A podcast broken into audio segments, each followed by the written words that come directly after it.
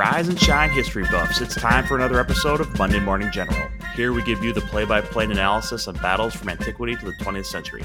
I'm Brendan, hanging out with Bjorn. And today, in this episode, we delve into the Revolutionary War battles of Trenton and Princeton. These battles, fought in the winter of 1776 to 1777, were crucial turning points in the American struggle for independence.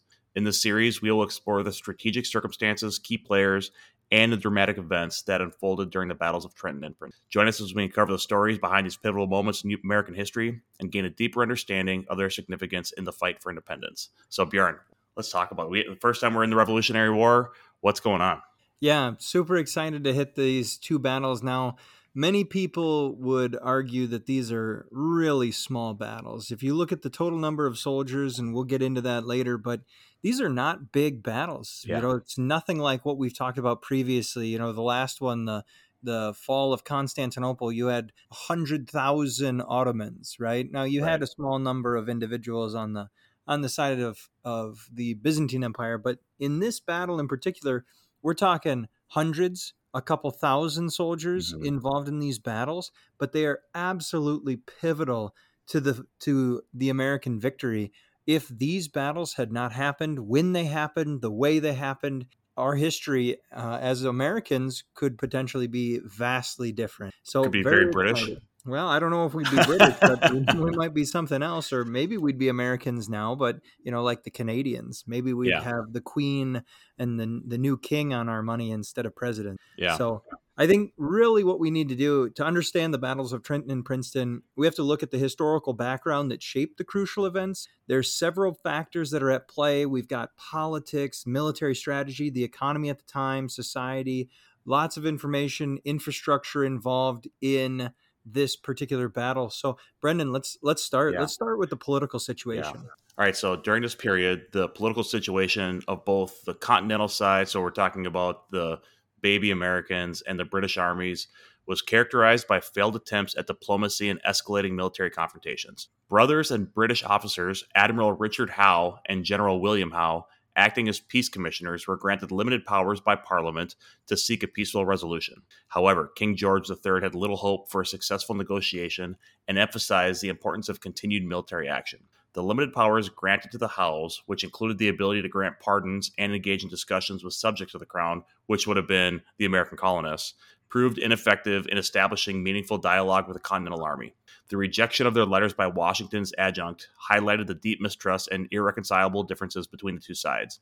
Meanwhile, Congress, American Congress, faced a difficult diplomatic challenge as they sought to balance rejecting negotiations while avoiding being perceived as aggressive. Right. So, here, Brendan, when we're talking about the politics of this situation, the American Revolution or the American fight for independence, these two brothers, the Howe brothers, they are basically fighting a war with one hand tied behind their back mm-hmm. because they're looking at this as a situation that they they believe that they can rectify through negotiation. So they're going to be fighting throughout the entire first portion of this war up until 1776 with this idea of a limited warfare they're mm-hmm. going to, you know, if we can just get Washington's army out of commission, but we don't, you know, we don't play too hard with some of the civilians. We don't play too hard with any of the economics of the game.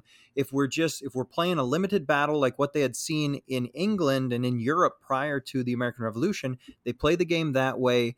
Potentially, they can bring the Americans back. But the biggest problem here is the Americans at this point in time, there is no way to bring them back. Remember, July 4, 1776, the Declaration of Independence, they have already decided that they are done with this game being a part of the British. And so that's the big problem here. The Howe brothers, they're going to be playing in a different battlefield than what the American colonists are going to be playing in. And it's going to mm. prove incredibly detrimental to the British being able to actually stop this rebellion. And I think we can kind of see that too, right? Like instead of sending real diplomats, the crown sends a general and an admiral to kind of lead these discussions. So I think there there is some understanding that this thing was going to come to blows and more dramatically than it already had. So General Howe had strategically planned his next moves after capturing New York City. So his aim was to surround and weaken Washington's forces by capturing forts and forcing the retreat of the Americans. The capture of Continental General John Sullivan, who was released on parole to deliver a message to Congress, added complexity to the political situation. Howes were believed to have broader negotiation powers than they actually possessed, creating a diplomatic dilemma for Congress. In response, General Howe and his subordinates, such as Henry Clinton and Lord Cornwallis, pursued a strategy of consolidating British positions, capturing strategic locations, and relentlessly pursuing their retreating American forces. The British successes in New York and New Jersey bolstered loyalist activity and led to the recruitment of provincial militias. Meanwhile, the Continental Army, facing diminishing numbers and dwindling morale, grappled with the challenges of regrouping and defending their cause. So it kind of like sets us up like we have this political situation here. The Howes are trying to communicate with Congress that's in they're in Philadelphia at this time, right? And they're just they're not getting anywhere um, and you know Washington's turning them down. And so I think Bjorn, we should switch over now because there's this military situation that the the Howes are in, right? So that we're talking about the campaign of New York and New Jersey at this time that's going on with this political diplomatic negotiation. Exactly. Now, to go into this middle military situation, uh, what finds us on the banks of the Delaware River here in December of 1776 into January 1777, I want us to go back even much further than normal. Okay. All right. So let's go back. Remember, spring of 1775, the battles of Lexington and Concord, the first open engagement between British and American colonists. Now, that sparks the rebellion. And we're going to see american colonists flock to this militia idea and they're going to they're going to go to boston. They kick the british all the way back to boston. They start a siege of that city. We see uh, the battle of fort ticonderoga as wasn't really a battle. Dude knocked on the door and said hey this is ours now. And then the british guy was like well okay. And they took all the cannons from there. They transported them over the winter. They got them to boston.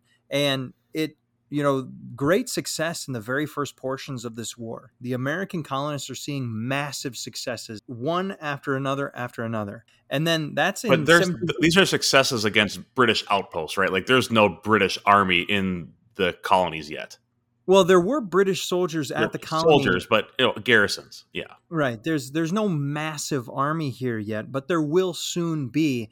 But we're seeing these great these great strides forward. There's a high level of morale in the first year of the war from the spring of 1775 to the spring of 1776. The American colonists are looking at this as a great opportunity.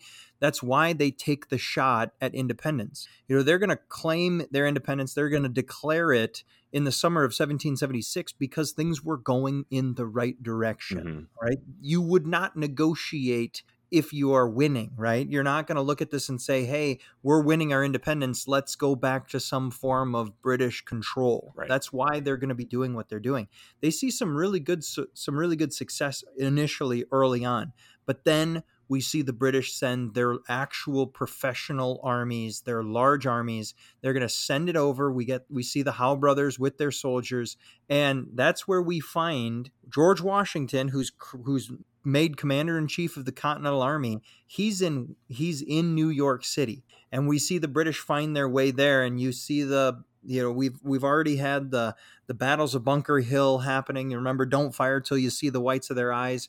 We're seeing how the British professionals can play at this game, and the Americans are nowhere near that good. They're not trained. Mm-hmm. But remember armies are expensive. So the entire time when you're thinking about this, Brendan, think about these professional armies. They take a really long mm-hmm. time to train. The entire British Empire has only a couple, you know, tens of thousands of soldiers across the entirety of the British Empire. And so having the British devote tens of thousands of soldiers to the American colonies is going to be a large expenditure in resources, but also it's allocating a lot of soldiers and manpower that potentially need to be in other areas of their realm. So they have an intrinsic motivation to end this thing as quickly as mm-hmm. possible.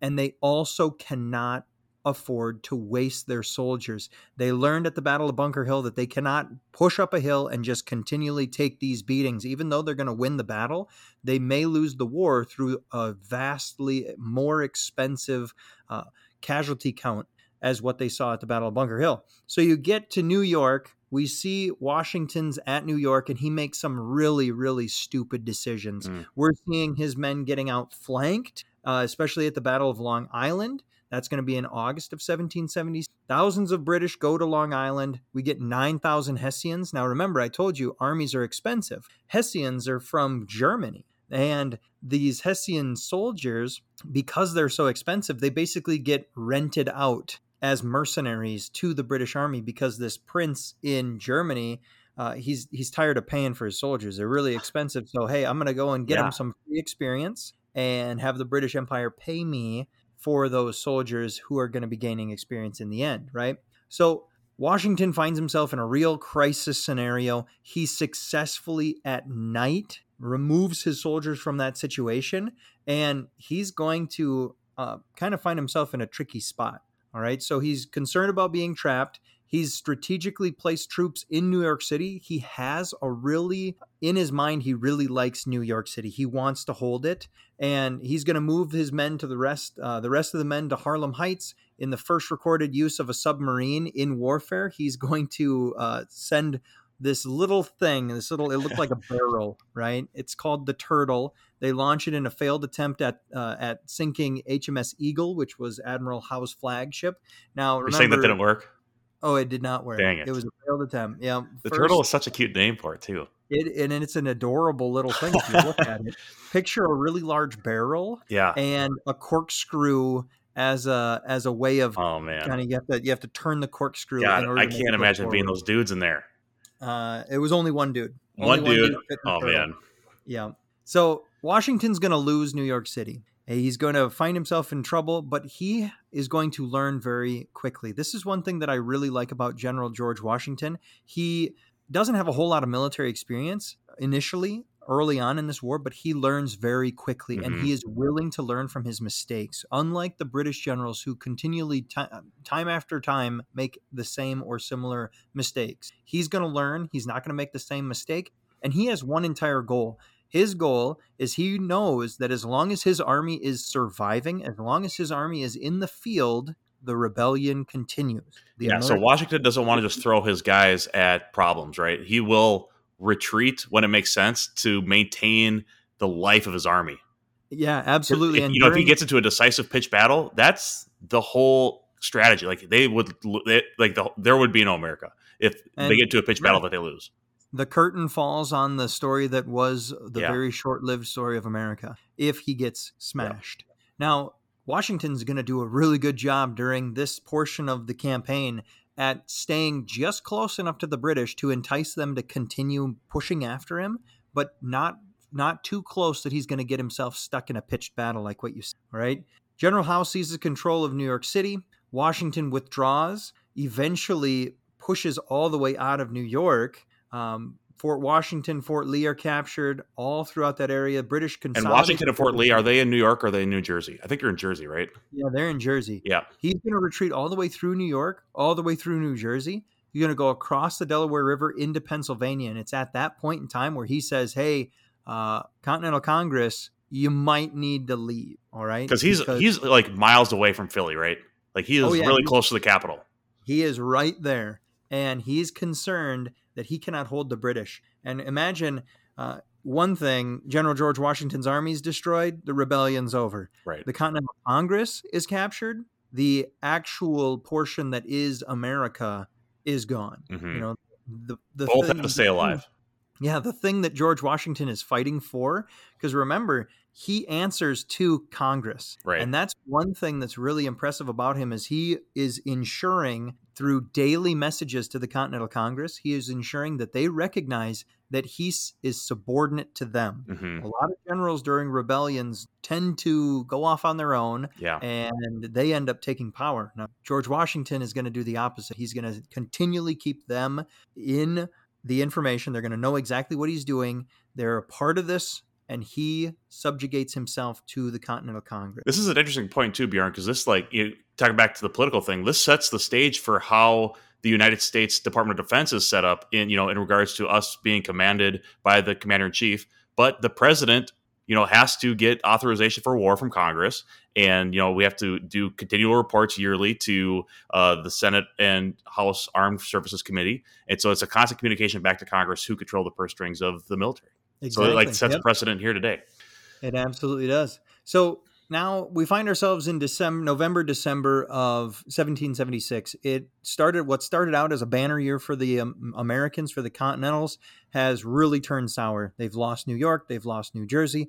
They're just barely in uh, in Pennsylvania. It's been defeat after defeat, and we see the British doing what they normally do with their limited form of warfare. They're going to start establishing outposts. Mm-hmm where they're just gonna, you know, here's a thousand men hanging out in this city, and they're gonna wo- overwinter in these outposts. So they put outposts throughout New Jersey. They control New York, and they're gonna set their sights on Philadelphia. But they're also ensuring that you know, in the style of limited warfare, they're they're bedding down for the winter. You know, right professional European armies in the 1700s, they were too uh, gentlemanly to fight in the wintertime. It's it's uncomfortable and unseemly. Yeah, yeah, absolutely. Yeah. So, um, and you could just see like General Howe's eyes start to light up as he sees Philadelphia in his grasp, and so he he sends a letter back to Lord Germain outlining his ambition ambitious plan for the next year, involving multiple expeditions and the defense of his key locations. And with the rebel capital in striking distance and the potential for foreign alliances, the British strategy was poised for a significant impact in the course of the war coming in the spring of 1777. Yeah, so for those listening who don't know who Lord Germain is, he actually was like the right hand man to the king during this battle. He was like the guy who was in charge over like, a, like a minister of defense or like a secretary of war or something. Yeah, yeah. What was he was the guy who was orchestrating what was happening in the American colony, but he was in Great Britain at the. Time. Okay, so that was the British side. On the U.S. side, you know, we talked about it. The Continental Army is facing a ton of challenges and setbacks in late 1776, but they have a small glimmer of hope here. So, Washington establishes his camp near McConkey's Ferry, strategically positioning his forces close to the crossing site along the Delaware River. Upon their arrival at McConkey's Ferry, Washington's army numbered four to 6,000 men. Um, unfortunately, 1,700 of them were unfit for duty and required medical care. The retreat across New Jersey had resulted in the loss of vital supplies and severed contact with two important divisions of the Army. General Horatio Gates and General Charles Lee were expected to join Washington, but they encountered their own obstacles. Gates faced delays caused by heavy snow, while Lee, harboring a low opinion of Washington, repeatedly ignored orders to march and instead remained near Morristown, New Jersey, monitoring the British flank. Compounding those challenges were the impending expiration of many soldiers' enlistments at year's end.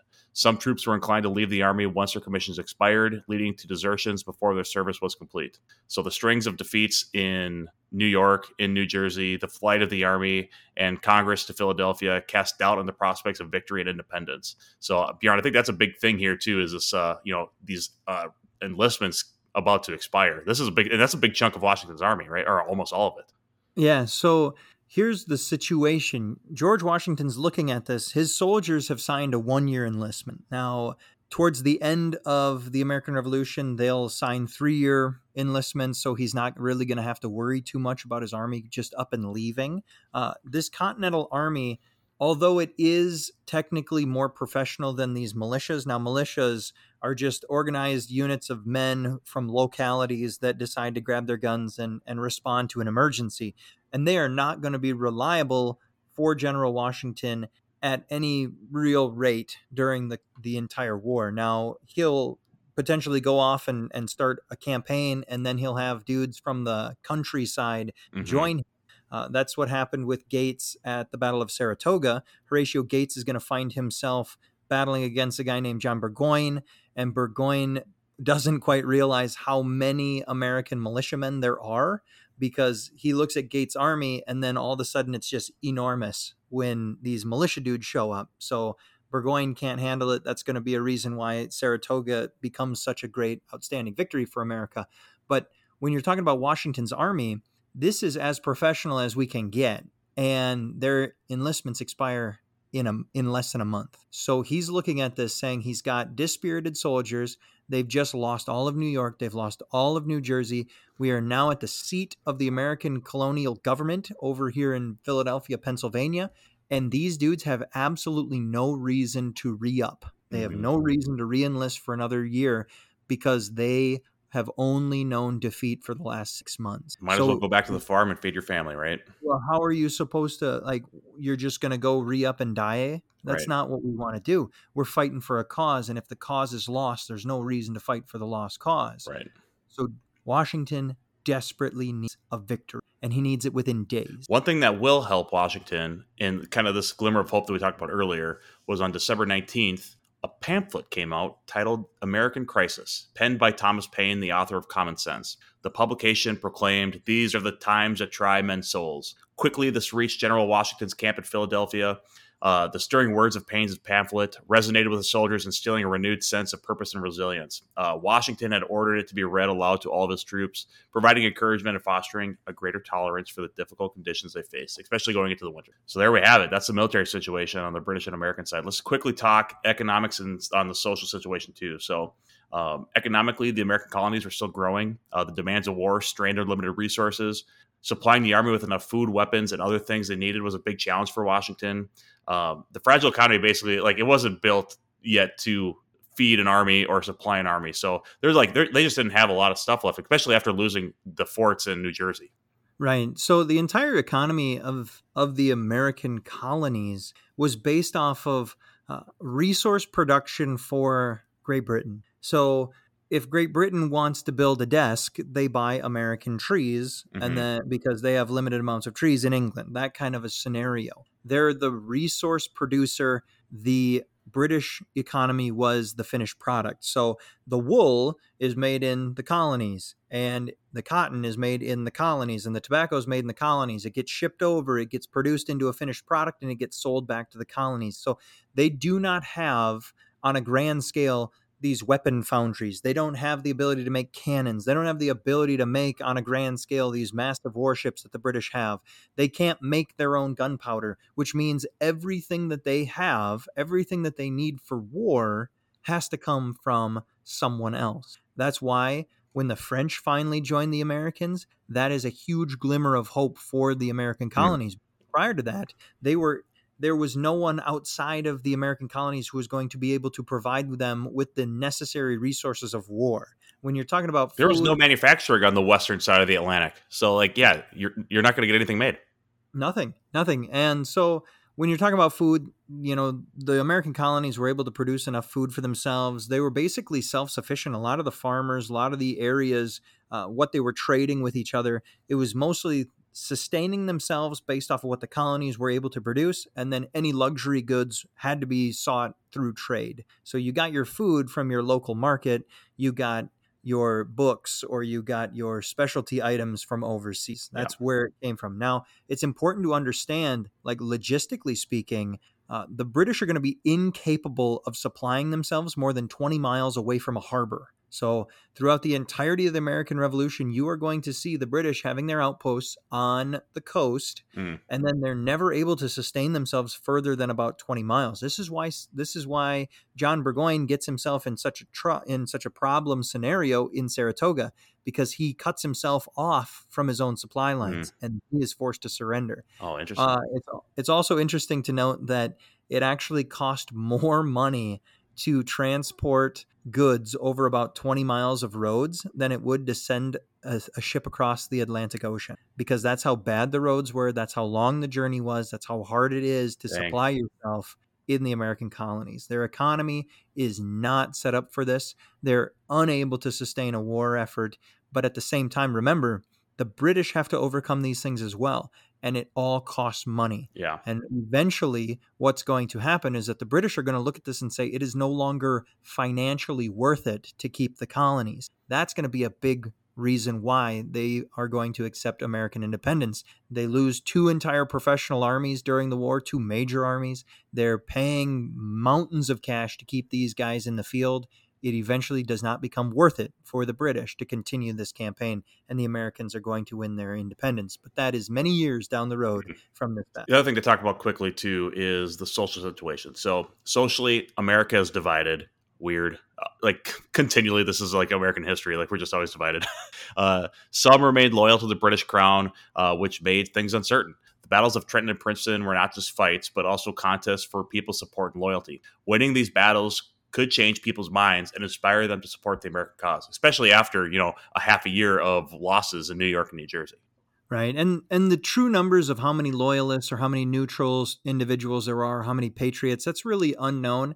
Usually what you know you you used to be taught that it was about a third a third and a third. One third of the american colonies wanted to be independent it probably ebbed and flowed throughout the whole war. It, it absolutely ebbed and flowed but based off of some some more studies that have been made they say that about 50% of the American colonies and the colonists wanted to be independent. They were on the Patriot side about 50%.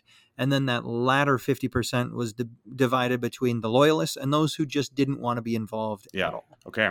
Well, that's the uh, the political, military, economic, social situation. Let's do a, a quick rundown of the key figures that are going to be in this battle. Um, so the first one, we've already kind of mentioned his name, General George Washington. Uh, he's the commanding force behind the Continental Army and was a towering figure in American history. He's like, you know, our origin myth. Born in Virginia, he had a wealth of military experience from his service in the French and Indian Wars. Uh, Washington's determination to secure American independence drove him forward, even the face of all the challenges that he. And just reiterating, he learned from his mistakes. That's a big thing. And his number one goal is to keep his army alive. He doesn't have to win battles, he just has to keep his army alive and keep costing the British more and more money chasing him down. Other notable leaders on the American side for this are General Nathaniel Greene and General John Sullivan. Uh, Greene was a native of Rhode Island, uh, known for his strategic brilliance and played a vital role in shaping American military tactics. And then Sullivan came from New Hampshire, uh, was a fierce advocate for American independence, and demonstrated his leadership in battle. On the British side, the first one we have is General William Howe, which we've already mentioned. Uh, he's the British commander, hailing from a prominent British military family. He had a reputation for tactical skill. Howe had already tasted victory against American rebels in battles like Bunker Hill and New York. However, his confidence and belief in British superiority would lead to him making critical misjudgments in battles to come. He's eventually going to be sent home, mm. and as a result of some of the mistakes that he's. Next is General Charles Cornwallis, another notable British officer. He had earned his stripes in previous campaigns. He played a significant role in coordinating British operations and maintaining control over key regions. Cornwallis would become entangled in the events unfolding in Trenton and Princeton, leaving an indelible mark on the course of the battles. Next is Colonel Johann Rall, a Hessian officer, commanded the garrison stationed in Trenton. Rall, a veteran of European conflicts, brought his renowned discipline and military expertise to bear in the defense of the strategic position he was in. Little did he know that his position would soon face an unexpected assault from Washington. Bjorn, any comments on any of those commanders, or did I miss anybody? No, you know, we, like I said, this is a small, limited battle that had humongous impact, uh, especially for the American side. Now, when the British suffered these defeats, you know, they weren't they weren't good defeats by any means. You know, a thousand Hessians being captured is never a good thing when you're paying for every one of these mm-hmm. soldiers. But at the same time, the the actual strategic value of the victory was nothing when you take into fact the morale and, that we received, the morale boost as a result of these battles. Cool. Next, let's look at some of the tactics used by both sides and kind of their philosophies on military. So let's look at the Americans first. Uh, like we said, led by Washington, uh, the Americans relied heavily on their ability to utilize guerrilla warfare tactics. The Continental Army comprised of a diverse, array of soldiers, lacking traditional training and resources of their British counterparts. As a result, they adopted unconventional tactics, taking advantage of their intimate knowledge of the local terrain and leveraging surprise attacks to compensate for their numerical and logistical advantages. In the case of Trenton, Washington orchestrated a daring plan to cross the Delaware under the cover of darkness. This move allowed his forces to catch the Hessian garrison station at Trenton off guard, resulting in the decisive victory of that battle. The Americans utilized close quarter combat and utilized their limited artillery to, to great effect. Now, it's important to remember during this entire campaign, Washington is consistently looking for an opportunity to attack. So it's not like he is just retreating, retreating, mm-hmm. retreating, which is what it looks like, but he is consistently finding uh, an opportunity, scouting for an opportunity to attack. And to prove my point, as Washington retreats across the Delaware River, he actually grabbed all the boats that he could possibly find and brought them to his side of the river. Now you would look at it and say, well, maybe that's just to keep the British from crossing. No, the, there were plenty of fords that you could go or go around with bridges. This guy was looking for an opportunity to be able to bring his army back across that river in an expeditious manner in order to bring the fight to the enemy. He is on the lookout for an, for a way to attack the enemy, and he's going to find one, mm. and it's going to come on Christmas Day. All right, the British, commanded by General William Howe, had a more traditional approach to warfare, especially in the 1700s. Equipped with well trained and disciplined troops, the British relied on their superior firepower and formal military tactics. Their soldiers were armed with muskets, bayonets, and cannon, which gave them a distinct advantage in open field battles, right? And that's what Howe was really looking for all the time is like, can I get a pitched battle to really demonstrate the superiority of my army? And it's really interesting you talk about the the musket, right? The musket and the bayonet. Now, the American frontiermen, they didn't buy muskets, right? The American frontiersmen before the American Civil or the American Revolution, these guys had the Kentucky rifle. rifle. Kentucky long rifle. That's what they had. And the problem with a rifle is that the Kentucky long rifle didn't have a bayonet mount on it. Mm. And so early on in this war, they're going to have a problem with with this whole, you know, we don't have a bayonet. How do we fight in traditional warfare? And they're actually going to look for opportunities to purchase muskets. They're going to get some from France because um, they want to, they believe that they need to fight this battle and go toe to toe with the Redcoats in open ground. Washington is going to play some of those battles, but he's still going to look for opportunities to deviate slightly from that traditional European style of warfare. And here is one example of his. De- um, what would they use instead of bayonets for close quarters combat? Do they have knives or like short swords or something?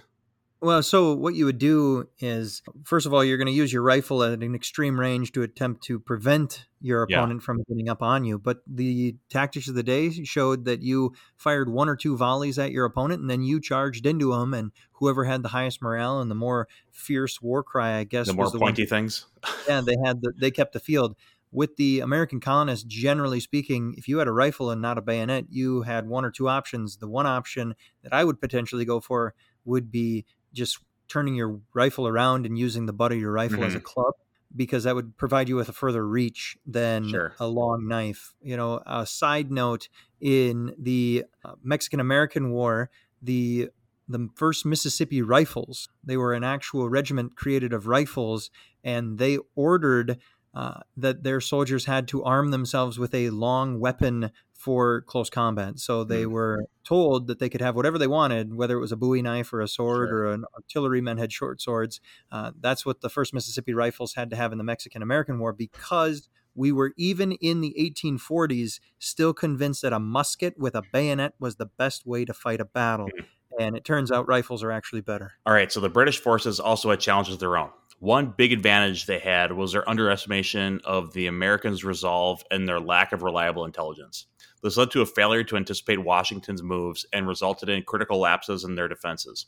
Furthermore, the harsh winter conditions added another layer of complexity to the battlefield. Freezing temperatures, icy terrain, and treacherous river crossings tested the endurance of both armies. The American troops, though ill equipped and poorly supplied, demonstrated an ability to face that adversity where the British didn't necessarily want to do.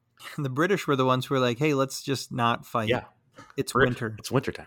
It's camp season. So it's also important to note here, we've kind of talked about it here too, was this battle wasn't just between the Americans and the British. There were Hessian mercenaries from Germany fighting alongside the British forces, which added a unique dynamic to the conflicts. The Hessians were renowned for their discipline and combat skills. Initially, they presented a formidable obstacle for the American forces. However, their defeat at Trenton demonstrated that even the best trained soldiers could become overcome through clever tactics and determination. Uh, it's important to realize at this point in time that the King of England, King George, he actually had um, part of his family heritage was from Hanover, Germany. So oh, sure. that that also kind of ties the you know the political ties between the Germans and the English. Now, also remember, at this point in time, Germany is not its own country. It's a amalgamation of about 300 small, independent, semi-independent uh, city state. They're the same way for the last series. Yeah. Yep. They're they are independent. Doing? Well, they're going to wait until they're gonna wait. the Prussians. Yeah. They're going to wait until the Prussians consolidate everything in the 1870s. All right, let's get into some battle planning here. So first, let's talk about the the U.S. intelligence here. So among the intricate web of spies and intelligence operatives during the American Revolution. Uh, side note: watch Turn to like understand where United States military intelligence comes from. It's a really good show, uh, and General Washington used spies very effectively. One man stood out in this section of the battle: John Honeyman. He was stationed as a spy by Washington, and Honeyman had perfected the art of deception. Honeyman was a butcher and a bartender by trade, and he had a pretty incredible background. He had fought alongside Major General James Wolfe at the Battle of the Plains of Abraham in Quebec back in 1759. He had credentials as a Tory, and that allowed him to seamlessly blend in with the British and Hessian forces occupying Trenton. Using his connections and trade with the enemy, Honey, Honeyman gathered valuable intelligence. His most audacious feat, though, was convincing the Hessians that the Continental Army was in a pitiful state of morale, leaving Trenton safe from any imminent attack. He played his role so convincingly that he arranged to be captured by the Continental Army, who had orders to bring him unharmed before General Washington. After being questioned by Washington, Honeyman found himself imprisoned in a hut, awaiting trial as a Tory. However, fate intervened. A small fire broke out nearby, providing the perfect opportunity for his daring escape from the hands of Washington. what a what a daring escape he made Yeah. from the guy he was working for. Uh, I love this because like it's, it's like a it's a mix of human intelligence, right? Like just classic, like bartender in a bar, and he hears all the stories of of the soldiers in his in his tavern, uh, talking about uh, you know what's happening in Trenton, what's happening across the Delaware, but then also like the ability to do some like psychological warfare, deception operations to just tell them, yeah, the Americans are are in a bad way, and uh, things aren't looking good for them. Well, my favorite is the fact that he's able to keep his cover intact by getting captured and then escaping. Yeah, oh, so cool. All right, so we're going to see these multiple directions um, play into the success. General John Cadwalader would lead a diversionary assault against the British garrison in Bordentown, New Jersey. It's going to effectively cut off reinforcements from the south. Meanwhile, you're going to see James uh, General James Ewing and his 700 militia. They're going to seize the Trenton Ferry, securing the bridge over the Assunpink Creek, trapping the enemy forces within. Okay, so we got to we have to make sure that the soldiers can't get out. We got to box them in. The main assault force is going to be comprising of about 2,400 men. They're going to cross the Delaware River approximately nine miles north of Trenton. They're going to split into two groups, led by Generals Greene and Sullivan, and they're going to launch a pre dawn attack on the unsuspecting Hessians. Now, remember, you got to envelop your enemy in order to capture them Mhm. all. You want to bag them all, right? Otherwise, you attack from one direction, they got a place to go, right? We want to surround them so they can't go anywhere. Absolutely. So Sullivan's forces are going to strike from the south. Greene's troops would advance from the north. The success of this audacious operation is going to determine the course of the battle, potentially paving the way for fu- further attacks on Princeton and New Brunswick. Okay, so here's the thing.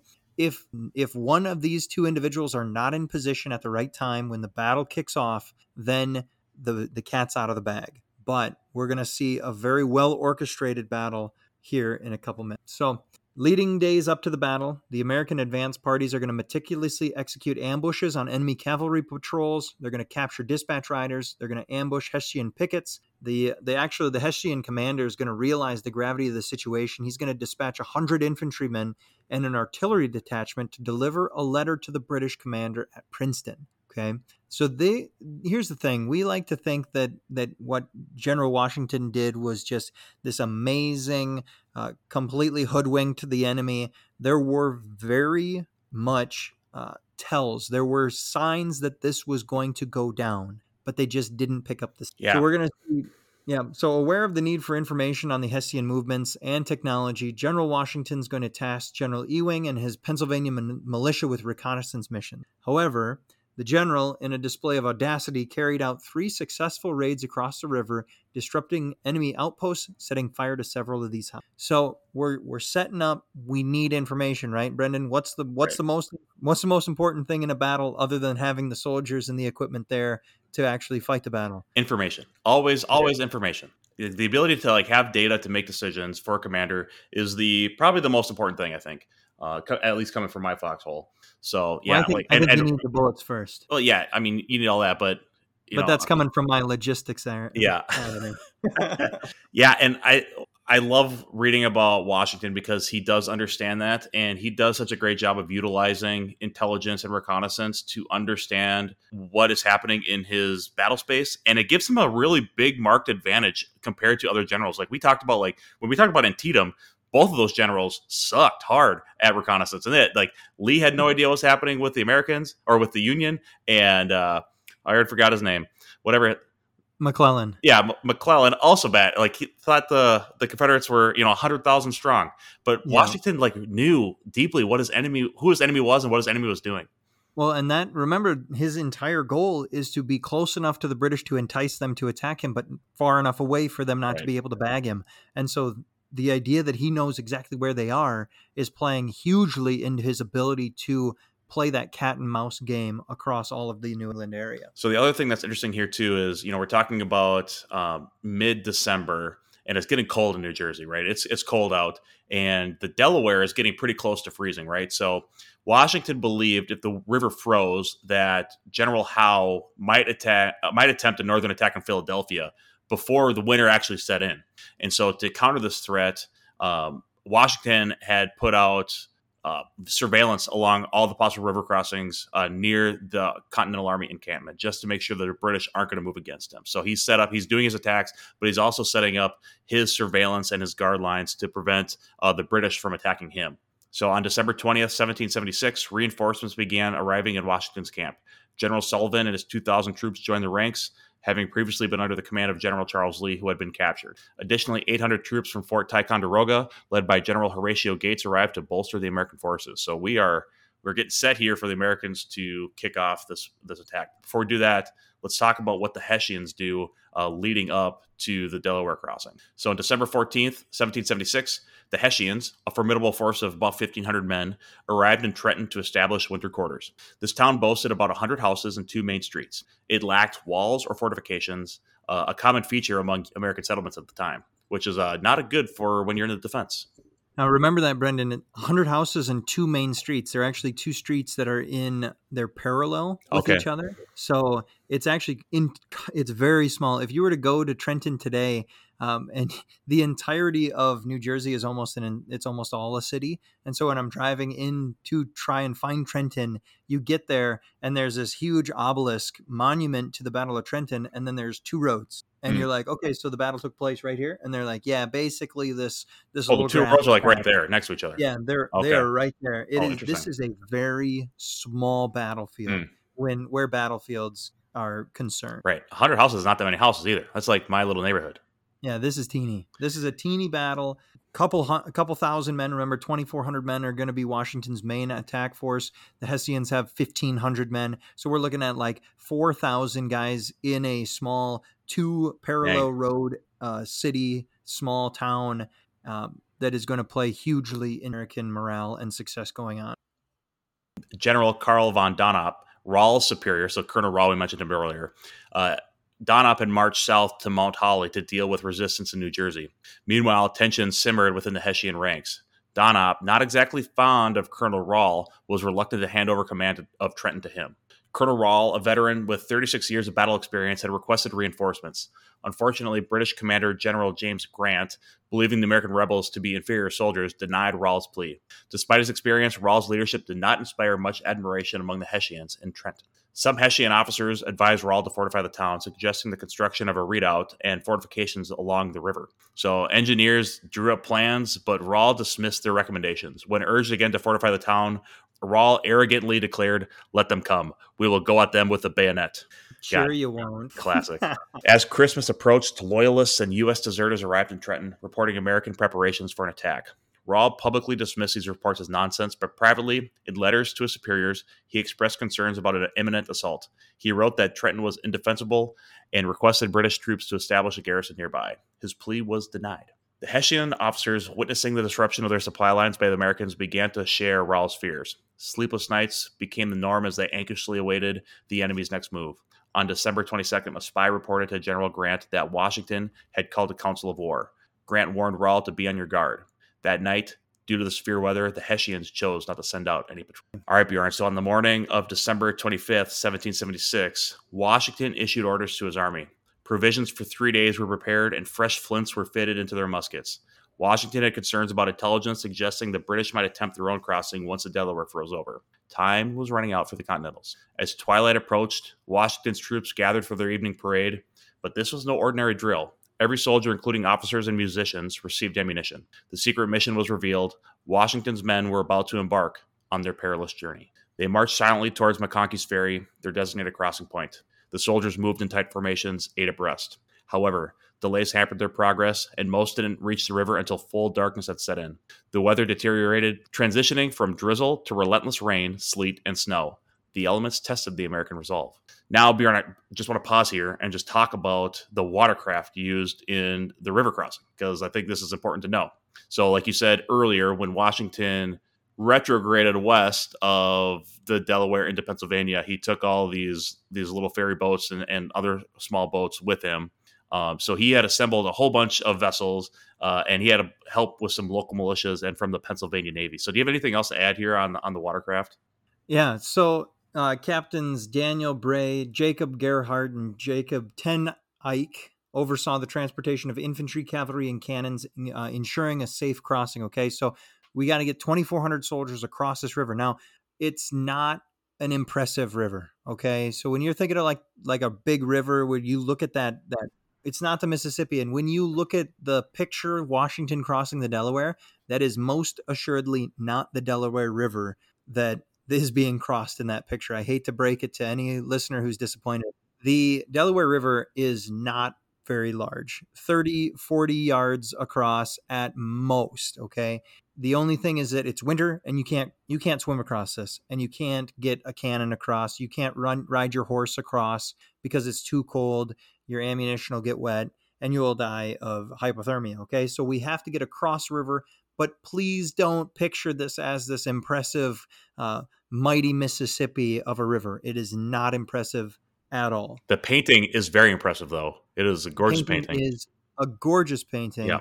That river is not the Delaware. I don't know what river George Washington is crossing in that battle or in that picture, but it is not the Delaware River. So it's the Delaware of myth. Large yeah. ferry boats, yeah. spacious enough to accommodate coaches, horses, horses, and artillery are going to be deployed. Significant number of Durham boats designed for heavy loads uh, with high sides, shallow drafts are going to have to be poled across. So you kind of see uh, in the picture, it looks like a regular rowboat, but they're in the picture, you've got guys who actually have poles and they're going to be able to push the pole down into the mud of the river and then push themselves. I'm across. picturing uh, the ferry boats from the first season of Wheel of Time when they're trying to escape uh, from their initial home, right, and try to get across the river uh, with their horses. You know, that's what I'm picturing.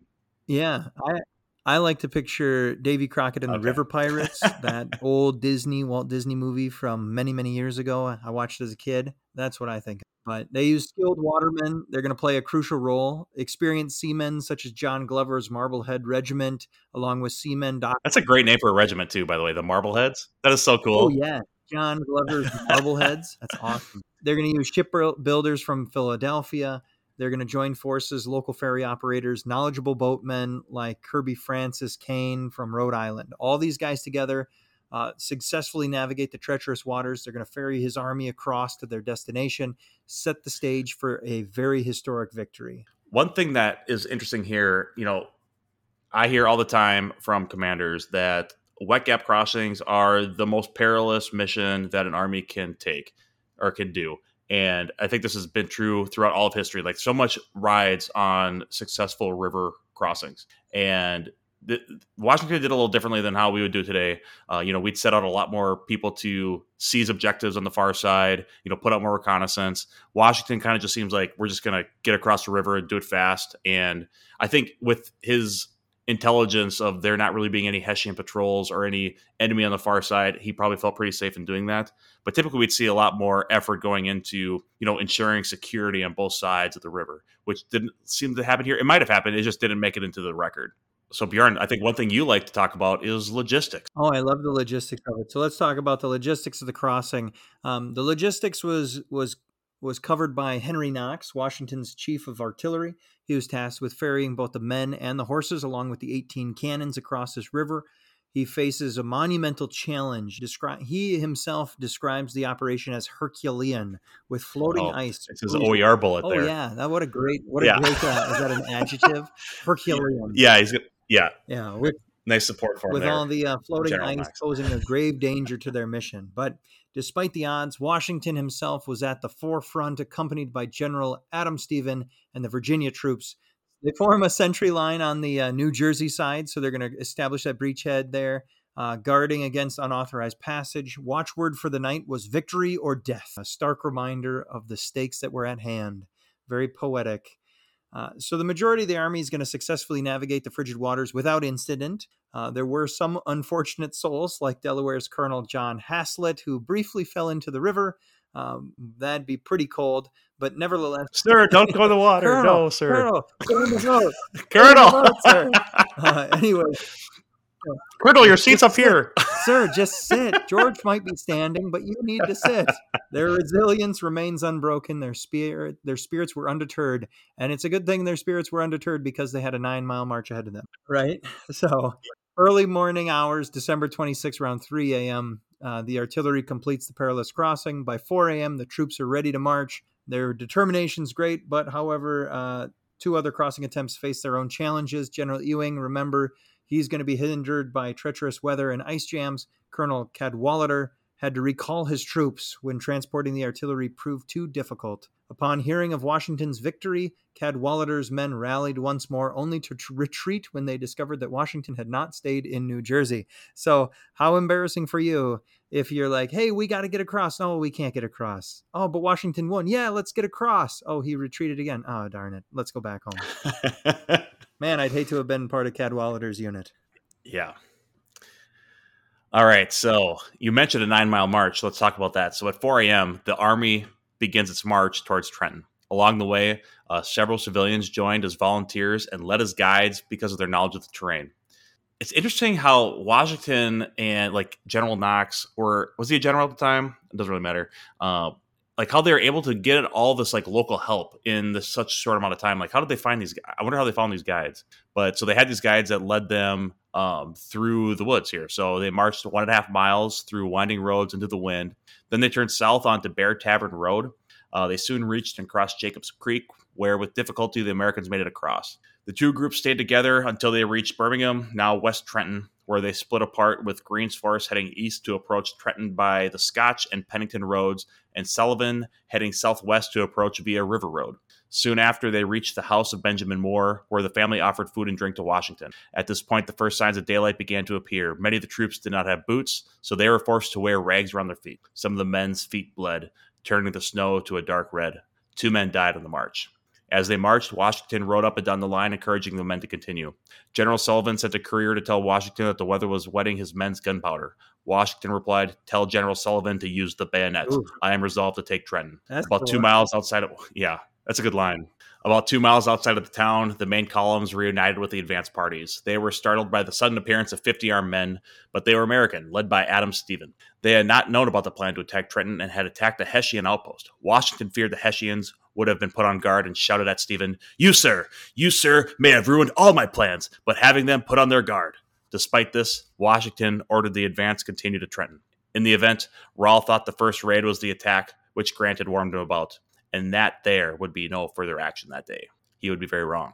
So, Bjorn, for us to really understand the battles of Trenton and Princeton, we have to just talk about some of the key factors that led to this engagement again. So, we know battles don't occur in isolation, and they're a culmination of a complex web of circumstances and decisions that shape the course of all wars, but particularly the war we're talking about right now is the Revolutionary War. So, Bjorn, what are those factors that led to Trenton and Princeton? Yeah.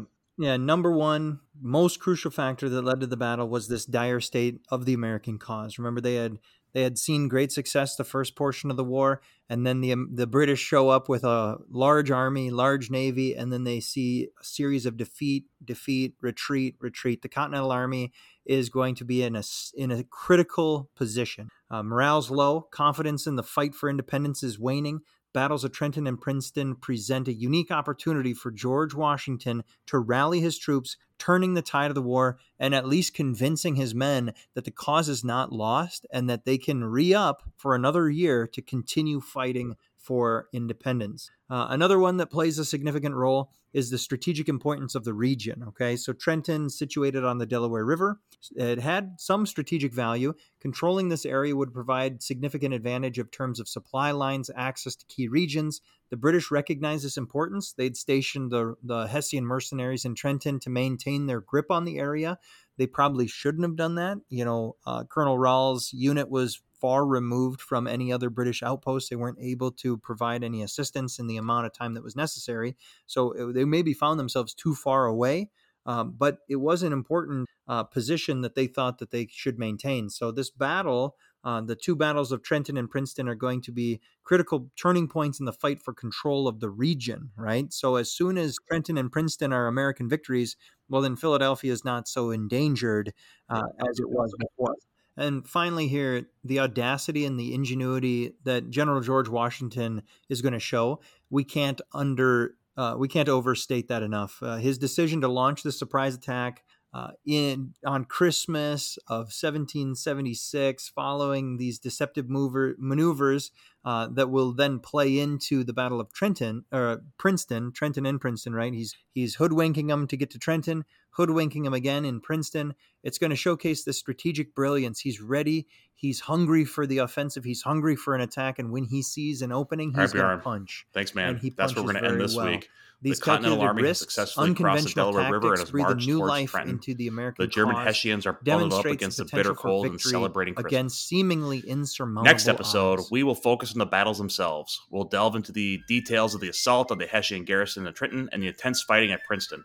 Get ready to experience all the actions of the battle, the strategic decisions, and some of the unexpected turns that, that unfolded on these historic battlefield. MMG out.